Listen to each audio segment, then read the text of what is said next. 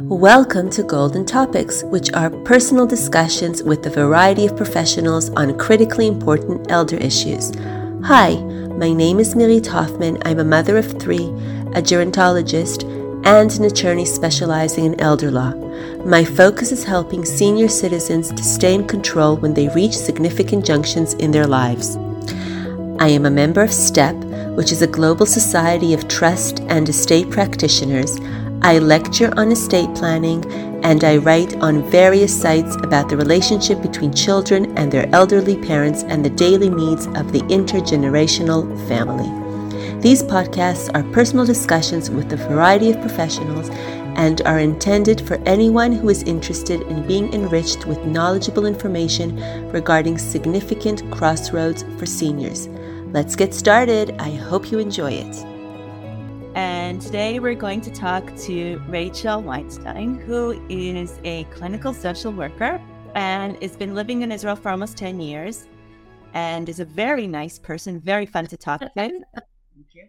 So, Rachel, come on, introduce yourself. Alrighty, so my name is Rachel Weinstein. Uh, we made Aliyah, my family and I made Aliyah from Chicago about 10 years ago. Um, I recently started a private practice, a private social work practice. Um, I took a little break. Um, I was a hospice social worker and I worked with nursing home patients, hospital patients, uh, clinical settings, medical settings, the works. Um, one could say that I've been a social worker probably since birth, but professionally for about 25 years. And um, and yeah, it's my my professional true love. That's that's what I've returned to, and that's never really left me. But but here we are. So uh, yeah, so I I focus not not exclusively on people dealing with transitions and adjustments and grief, um, but there are so many things in life that kind of fall into those categories. Aliyah is a huge transition. And when you miss the country you came from, in my case, it was the US, it, it is, it's a grief process and it's a bereavement process because things, things are easier now. But I, I always, you know, say that the first time walking into a, into a grocery store and looking for milk and seeing that it was in a bag, um, that was, that was a head trip to say the very least. So that, it, it seems silly and it seems so little, but it's a huge adjustment. It's you know, like in the Wizard of Oz, you know, we're not in Kansas anymore. When you realize you're not in Kansas anymore, you, you need to you need to adjust. Um, so that's all sorts of adjustments and dealing, helping people with anticipatory grief and what it's like to deal with the loss of, of independence, um, functioning in a different language. So those are my uh, some of my my areas. Okay, and today we're going to talk about complicated relationships during complicated times.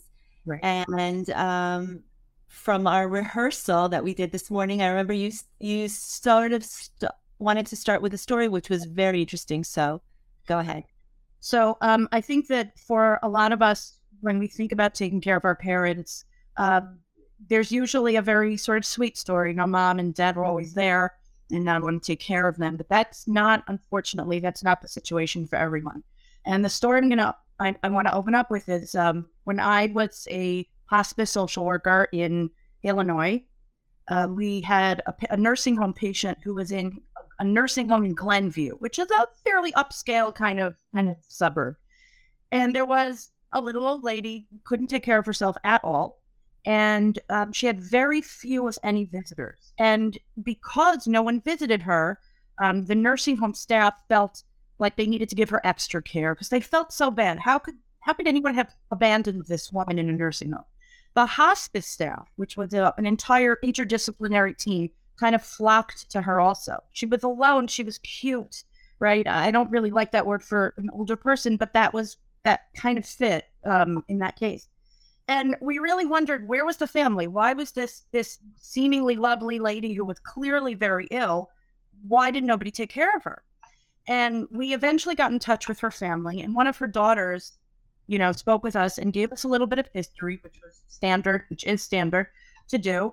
And she said, You're probably wondering why we don't show up, why we don't, you know, visit. You probably think we're, you know, that family. And of course, you don't say, Well, yeah, we do, but we did. We did think that. And so she said, You know, I know that you guys are taking great care, We wanted to make sure she got enough care, you know, the right care in a nursing home and hospice. We understand her her life's coming to a close, but I just want to let you know the reason that we need to keep a distance is because mom wasn't the woman you see today. She was really abusive. She used to call us horrible things.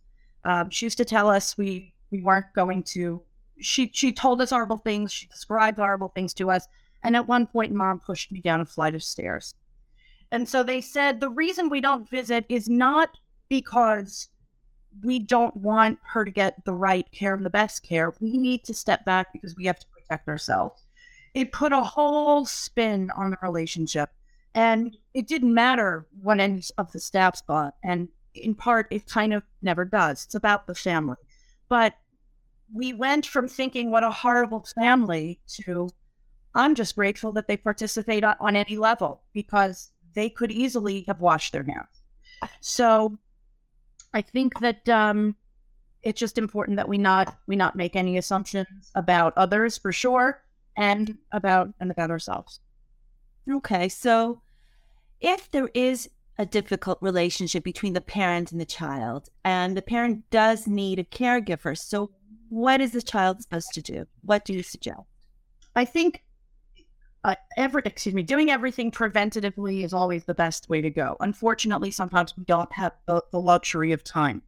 But it's really important if mom or dad or anyone else that you might be asked to be responsible for, before they need help, ex- make sure you know what are the expectations. If mom gets ill, who steps in?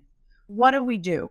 Right? Um, and it's important if you can know that from your parents because you, if you have a complicated relationship with your parents, they know that too. Um, so try to understand from them who do you who would who do you want to be there when you can't do things on your own. Speak if you have siblings. Speak to your siblings. Um, also, you have to be honest with yourself. Let's say mom or dad who have not been so nice to you, um, or you've just had a conflictual relationship. Um, sometimes it's not abuse like in the first you know, in that story, it's just you just never got along. You have to dig deep and make a decision. Can I do that? Am I going to be able to give give over that part of myself to them if I'm going to be struggling all the time? And it's much better to be honest than to put yourself in a position that compromises what you're able to do and ultimately compromises their care. Um, you may also need to think with, you know, discuss with your your entire family can we do this on our own? Can we keep mom or dad at home? Do we need to look at agencies? Do we need to look at an assisted living? Do we need to look at a nursing home? Do we need to look at caregivers? You have to be as honest as possible. It only will serve you well in the future. Um, certainly won't hurt you. Um, and especially, you know, now complicated relationships are complicated no matter what. Throw in a pandemic and you get an extraordinarily complicated situation. And so be aware too, this is not sort of standard fare, but you know, during the age of corona, that there will probably be power struggles. Um, we all not I don't think any of us enjoy any of the hanchayot, any of the, you know, wear your mask and social distance, all that. You know, we have to do what we have to do. But if you have um, for lack of a better word, a difficult parent understand that while you're trying to also protect them within corona that they may struggle with you on that those issues too and just have to do your best um, and when you need help i i beg of you bring in help when and where okay um so i'm thinking at the end of the day you know when there's a fam there's a person a family that needs help somebody will need to pitch in and help. I mean, there isn't really an option. And what are you supposed to do, or how is the family, is a family supposed to deal with that when there's really bad blood or a conflict? Um, even regarding, you know, navigating disabilities or bureaucracy, how does that work? So, if this is all taking place in Israel, um, there are a few things you have to be aware of. You know, aliyah, right? Let's say a lot of people have their parents come over, or their parents choose, I should say, to make aliyah um, because they may need help, or because they, you know, their pension came through they decide now's the right time, whatever the reason is. Understand that especially for people, not only, but especially for people who have made Aliyah. Aliyah is hard. Aliyah is hard when you're young, when you're healthy, when you're pretty sure you know what you're going to do. Um, the language, even if you, you know, I used to think I spoke Hebrew and then realized I spoke, you know, some variation of it, but not real Hebrew. The language is an issue. The Aliyah process is an issue. Now put on top of that Corona. Now put on top of that someone who's older and has lived more of their life independently without needing support, or certainly not support going to the pharmacy. You know, they know how to get their medication, they know how to make an appointment. Um, and then also being you're in a, a, a new, completely new environment on every level, and you may be more ill. Typically, again, we're talking about people in uh, Shlishi, right? They're they're an older generation, so they've probably have a few more aches and pains and illnesses. Um, so when you put that into the mix of Aliyah, it gets even more things get more complicated. But I think that the, the reality is, whether any of us like it or not, and I, I speak very much from personal experience, someone's going to have to step up. Somebody will. Um, I had a very complicated relationship with my mom. Um, she, I am one of two kids. And as the situation was, I was the caregiver. I was 6,000 miles away, but I was the caregiver. And I had to do that, not because I think I, you know, deserve an award, but because somebody had to do it. It was very, very simple. Um, in some ways, not, but in other ways, very simple. So, what I needed to do, not only, um, not only as the caregiver for my mom, for as much as I could do from across the ocean, is I also had to make sure that there was a team, and a team that I could work with. In, in hospice and nursing homes, we call it interdisciplinary team you have the social worker and the nurse and the nurse's aide and the doctor. It's a whole team of people talking about the same person, and all of that is about the care you're providing. So when I got, I visited the States and I made sure to have whatever family meeting I could. Um, when I needed mediation, I called on the hospital social worker or the nursing home social worker. And I encourage people to call on, uh, you cannot do everything on your own physically and emotionally can. Um, and when again moving moving this back to Israel, you can bring anyone in that you feel comfortable with to help you navigate. It could be your rabbi, it could be your neighbor, it could be someone that everybody trusts that isn't blood related at all. So you may need a mediator, but you can also, uh, mercifully, there are agencies that can also support and and provide that kind of mediation and and, and help you navigate too. Right, like uh, the Lev Shalem and AACI, right. there's Nefesh B'Nefesh, there's Ma'ayanot. No, you're right. There's a lot of those here. Right, the Shira Pransky Project. There are lots of places to go for help. Um, it's also vital, with that, I should say, to learn about what the available resources are. When I when I worked in hospice, people would families would apologize. I, I don't know how to do this. And I would tell them in so many words that I was glad they didn't know how to do it because it meant that they hadn't gotten to this point in their life at that at that time. You don't know how to plan for a, a parent's declining health until you're preparing for a parent's declining health. And so if you don't know that, there's no like age requirement. It's not like, oh, you know, you as the adult child hit 50, you must know what to do. You must know what to do when you have to do it. So and we all learn it as we go. Um, so it's it's important, to, you know, again, to know about what your available resources are. To speak to other people, there are support services on Facebook, like uh, a group called Sandwich Generation Israel. I said that right. Um, and you can and you can um, network with other people who are in the same boat. You can find out who do you use for your caregiver who what do you use an agency what are the rules what are the requirements network as much as you can because for any moment you think you're you're in this on your own, you're absolutely not. You're absolutely not. Okay. What about you know getting used to the medical system because there there are probably a lot of elder people um, can navigate the web, but they find it very difficult, especially in Israel, to navigate the system here, especially setting up appointments in Hebrew. So how do we help them on one hand, but also make sure that they maintain their independence so right. they feel good about themselves? Right.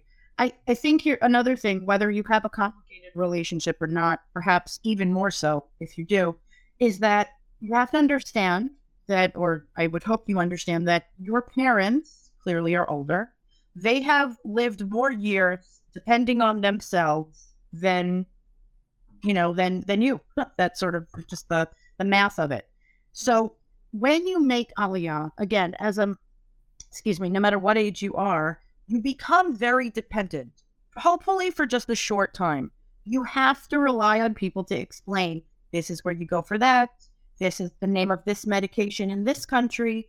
Uh, you know, this is how you get to the misrad office of this, but it's only open on Tuesdays, but maybe on Thursdays, but maybe the, the owner's in Bidud. There's all sorts of, you know, hoops to jump through. That's hard when you're healthy as a horse. Now, again, add all the other factors of being an elderly person, being physically more frail, let's say, um, of of not necessarily knowing how to make your appointments online. Not to say that seniors are, you know, not, uh, you know, not literate in computer skills, but the computer systems can be hard for anybody. So if you, as the family member, can't sit down, I, I certainly would encourage at first to sit down with your family member and let's let's go through this this computer screen together.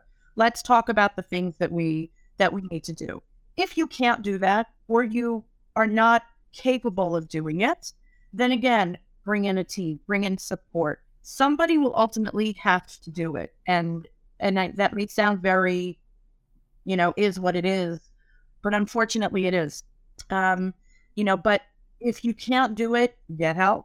Maybe give yourself a limited amount of time. Mom, I'm going to sit with you for about an hour this should be enough time to get you your vitamins, get you to your orthopedic appointment, and all of that, um, and helps them and helps them that way with the medical the medical system.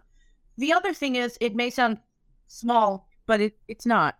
Is that it's very easy. I know when I'm helping someone, you know, with something on the computer, it's very easy for me to put my hand on the mouse. I'll do it. I'll I'll click away. But that takes away their um, it takes away from their dignity, from their independence. So your finger looks fine. You can point at the screen. No, no, no, that, that's the box right over there. Let them click the box. It may sound so silly and so insignificant, but it's a matter of control. And again, when you're thinking of all the things that you lost, right? You were did whatever job you did in in your home country, and now you're here and you need help with everything. You know, let them click a button it can make it can make a difference. It means that they did something active. There was an active role that they played in it. And if it's all you need to do to give them that sense is click a button, let them click a button. If it will it will it will help both of you. Probably um, hours then, you know, there's this saying you can give somebody a fish or you can teach them how to fish. Right.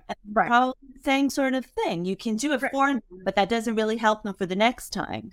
Right. You know, lead, lead them to the uh, lead them to the water, show them where the fish are, and tell them to cast it. I do not. This metaphor is metaphor fully, but but you know what I mean.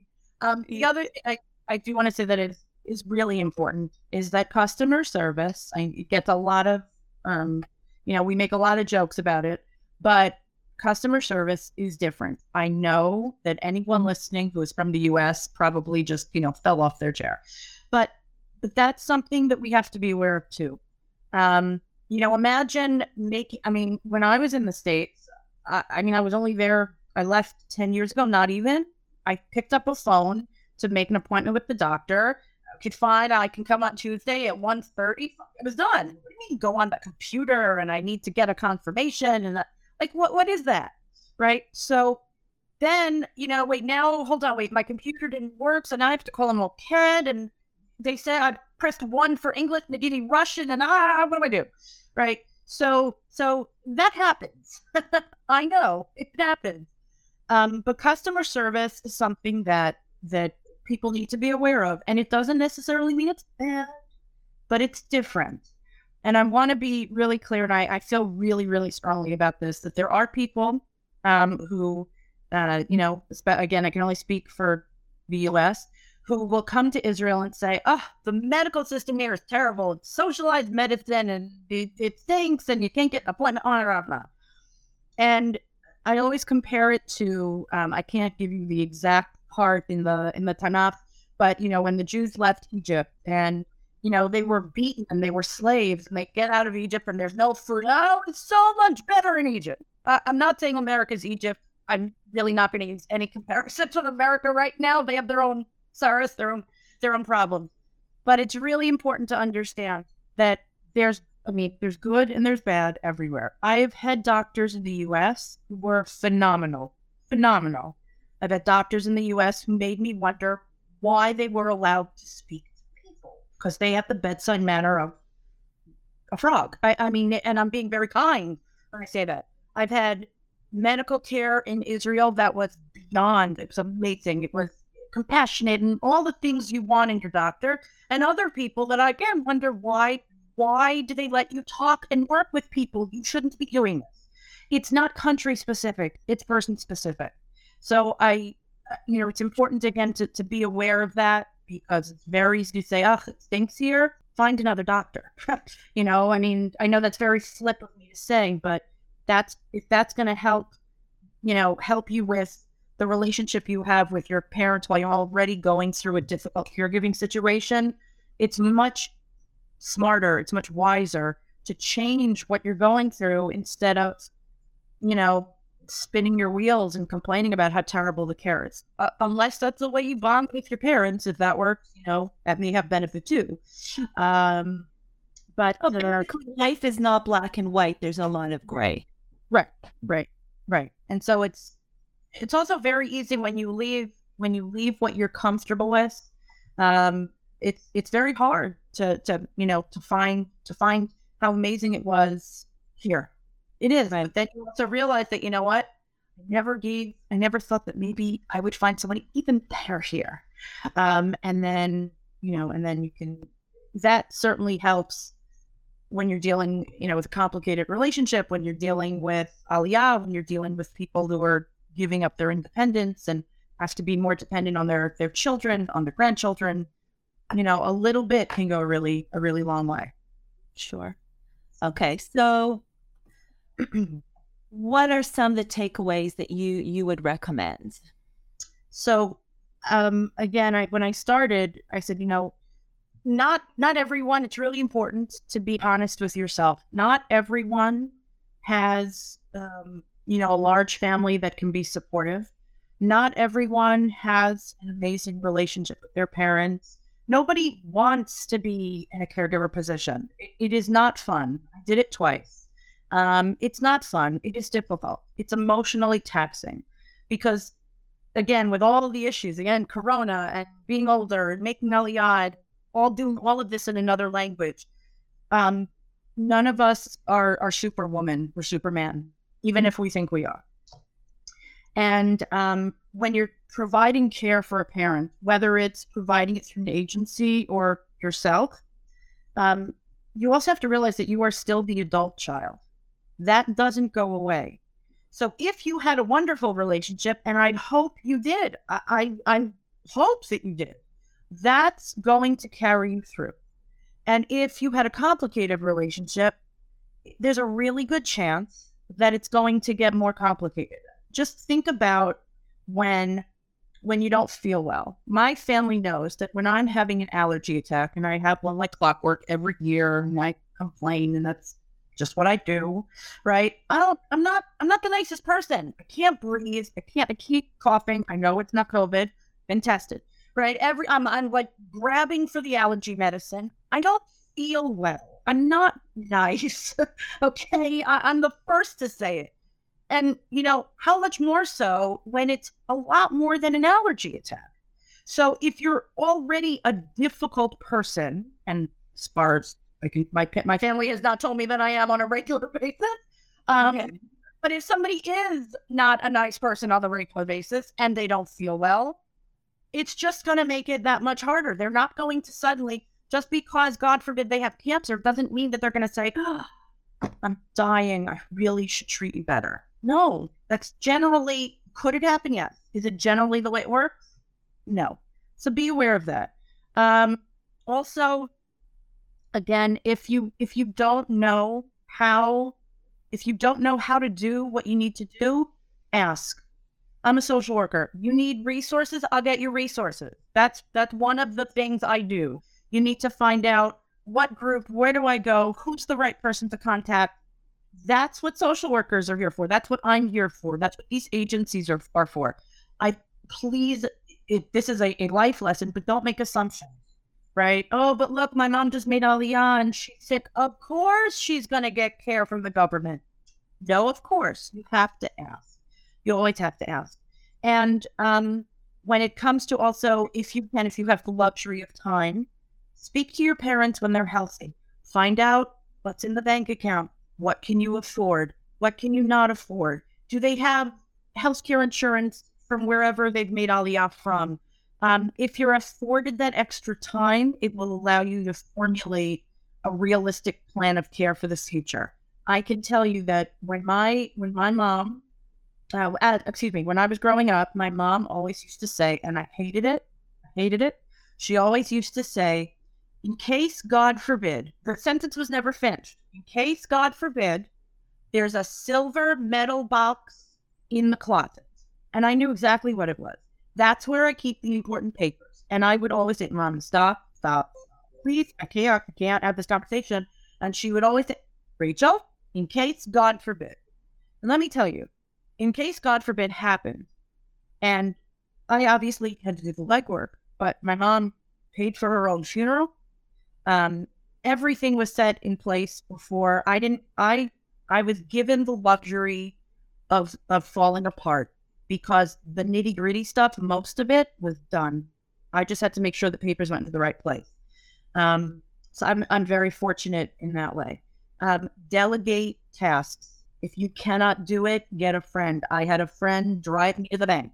If you can't do the Hebrew, ask someone for help. Please ask for help and also to the best of your ability, please take care of yourself. Um, I know it's very trite, it's very cliche. We talk about self care. It doesn't have to mean bonbons and you know and manicures. If that's your thing, go for it. Um, when I when I was taking care of my mom, um, my my decision was I came into the states for three weeks and I was going to be in the hospital with her every single day. And I got yelled at internationally from Canada, from the US, from England, and from Israel. You cannot be in the hospital every day. I came for that. And they and everyone yelled. And I took myself out to some of my old haunts, spent some time in Walgreens, didn't buy anything. I just walked around, um, treated myself to lunch. It wasn't anything fancy, but I needed to not be in caregiver, daughter, everything is falling apart mode for a little bit of time because the quality of your care is only as good as how good you are and the energy you have to give over. You're not going to hear the doctors. You're not going to be able to focus on your parents. You're not going to be able to think. Um, and the, the last thing I'm just going to give this over to you too is that um, this is really hard. No matter what country you're in, it's hard. When um, when I was in the funeral home and we were just about ready to start the service for my mom, I I I kind of froze. In addition to all the other emotional stuff, I froze because the funeral director gave me a bunch of papers and said, "Mrs. Weinstein, you have to sign." And I stopped and I realized I can't do it. I can't do this because my mom, for for all of my years, she was the one who paid the bills. She signed things. She very distinctive handwriting. And all of a sudden, I was signing the papers. Right? Again, complicated relationships you know, distance, so many things. And I was 40 years old. I'd been married for over two decades. I have four adult children, and one of them was married or almost married at the time. And I realized that moment that I was the grown up, and it it it was very powerful. I did this for a living, but I didn't know until I had to know. So, absolutely.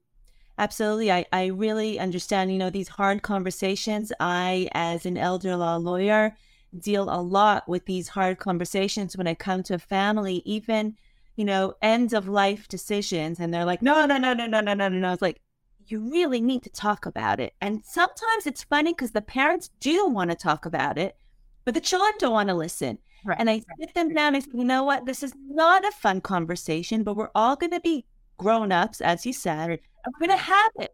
Because Right. otherwise, when you won't be able to have it, because God forbid mom and dad have dementia, you'll have to guess, and nobody wants to guess. So let's have the talk.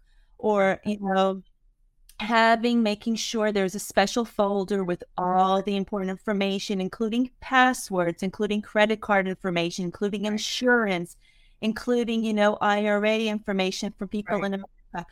It's important that everybody knows where these are sitting and what the information is because when God forbid you need it, the last thing you want to start doing is checking the house and finding pieces of paper and trying to figure out a puzzle where you know it should be ha- it should be somewhere with together. I, Also- I hated it. I hated that silver box. I can I can see it in my head, but I'm telling you, everything that everything that she had told me, and it's interesting. I started blessing. It was a blessing. right. My mom fought. She she was. I mean, everyone says you know, mom's a fighter. Um, she did not enjoy, not that most people do, having the conversation about death and dying. But this, this was her way of saying, "I love you. I'm letting you know now." When if God forbid, I if God forbid that was the and it happened, and obviously I had I had to do the legwork. Um, but um, but the papers were all there. The work was done. A lot of that. Absolutely. Also, you know, in in America, I know preparing a durable power of attorney is something actually very well known and done as part of the estate planning. Um, and Israel is set up a little bit different, but there is a durable power of attorney, and it is very, very important for the children and the parents to get their act together and make sure that the parent discusses this this topic with the child and signs on such a document because when they need to use it if they don't have such a thing it will be too late. And it's also will be a matter of a guessing game. What would mother what would mom or dad want? How would they want to proceed with this? What is important to them? And it's funny because you know um and we'll we'll close up the session but there was um one of the documents that i prepared and every document is so different because every person has things that are mm-hmm. important for them mm-hmm. so one person said to me, "You know what I really like to do in the? I have this thing that I like to sit with like this little glass of red wine and just breathe. Can I put that in my enduring power of attorney?" And I said, "Of course, Yes, please put it in. Right. Absolutely. People will be more than happy to do that if that's possible. You can drink Right. wine without, you know, if there's no question of medication or whatever." Right. They would love to be able to know that this is Right. your heaven spot and this is what you want. Of course, so important. It's a that- quality of life issue, and and and you know, and a quality of life issue for your your parent. And again, I say this from experience. No matter what the relationship was, when they're comfortable, the a part of you exhales. It, it it's you know you you may not have got along you know all the time, but knowing that at this moment I am I'm truly doing the best I can do, and the look on your face or the or your posture or your blood pressure, whatever, something is telling me you got it right. And of course, taking care of our parents is not about, well, I got it right. But I have to be, again, I have to be honest that when you're worried and you're nervous and you're emotional because it's parents, you know what?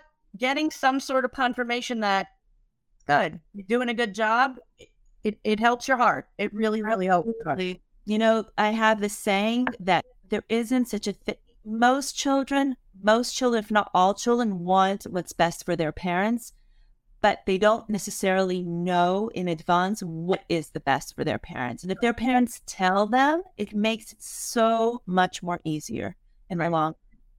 Can I can I just add one? Sorry, one last. Sorry that um, when we would go visit, when I was with my team in, you know, the hospice team, and we would visit people in nursing homes. Um, I worked very closely with music therapists, a phenomenal, phenomenal profession. They are not just troubadours; they're not musical, you know, traveling musicians. They're therapists who use their music, and so oftentimes, you know, we'd see someone who was, you know, little old lady or little old man, and they would start playing, you know, uh, they'd sing a little bit of opera or some very classic, very sweet, you know, you know, and ah kind of music. And I remember one time, more than once, but there was a family who said, you know, Dad didn't write that stuff. do you have like anything like like I don't know, like Grateful Dead? can you can you like get a tape recorder and like play some heavy metal? Because he really liked that. And so you don't want to raise the person the person's, you know, blood pressure too too high. But you could see that when familiar music, right? It was his it was his red wine in his comfortable spot. You saw the change and it was unbelievable because if you walked past, you knew that the man was dying and there was like, you know, an electric guitar, like what's going on? But he was happy and that made everybody else happy. So absolutely. Yeah. So that's that. So well, this has been an amazing, amazing talk. Thank you. Thank you for listening to another episode of Golden Topics. I hope you enjoyed it and that it provided you with important information. Do not forget to click and subscribe to Golden Topics so that you can stay updated on my upcoming podcasts. And of course, please share and invite family and friends to listen so that they can also benefit from the information discussed here. You are also welcome to visit my website, www.lawmirit.com, and to follow me on Facebook for more information regarding intergenerational estate planning and the various needs of the elderly population. I'm already waiting for you with my coffee in the next episode.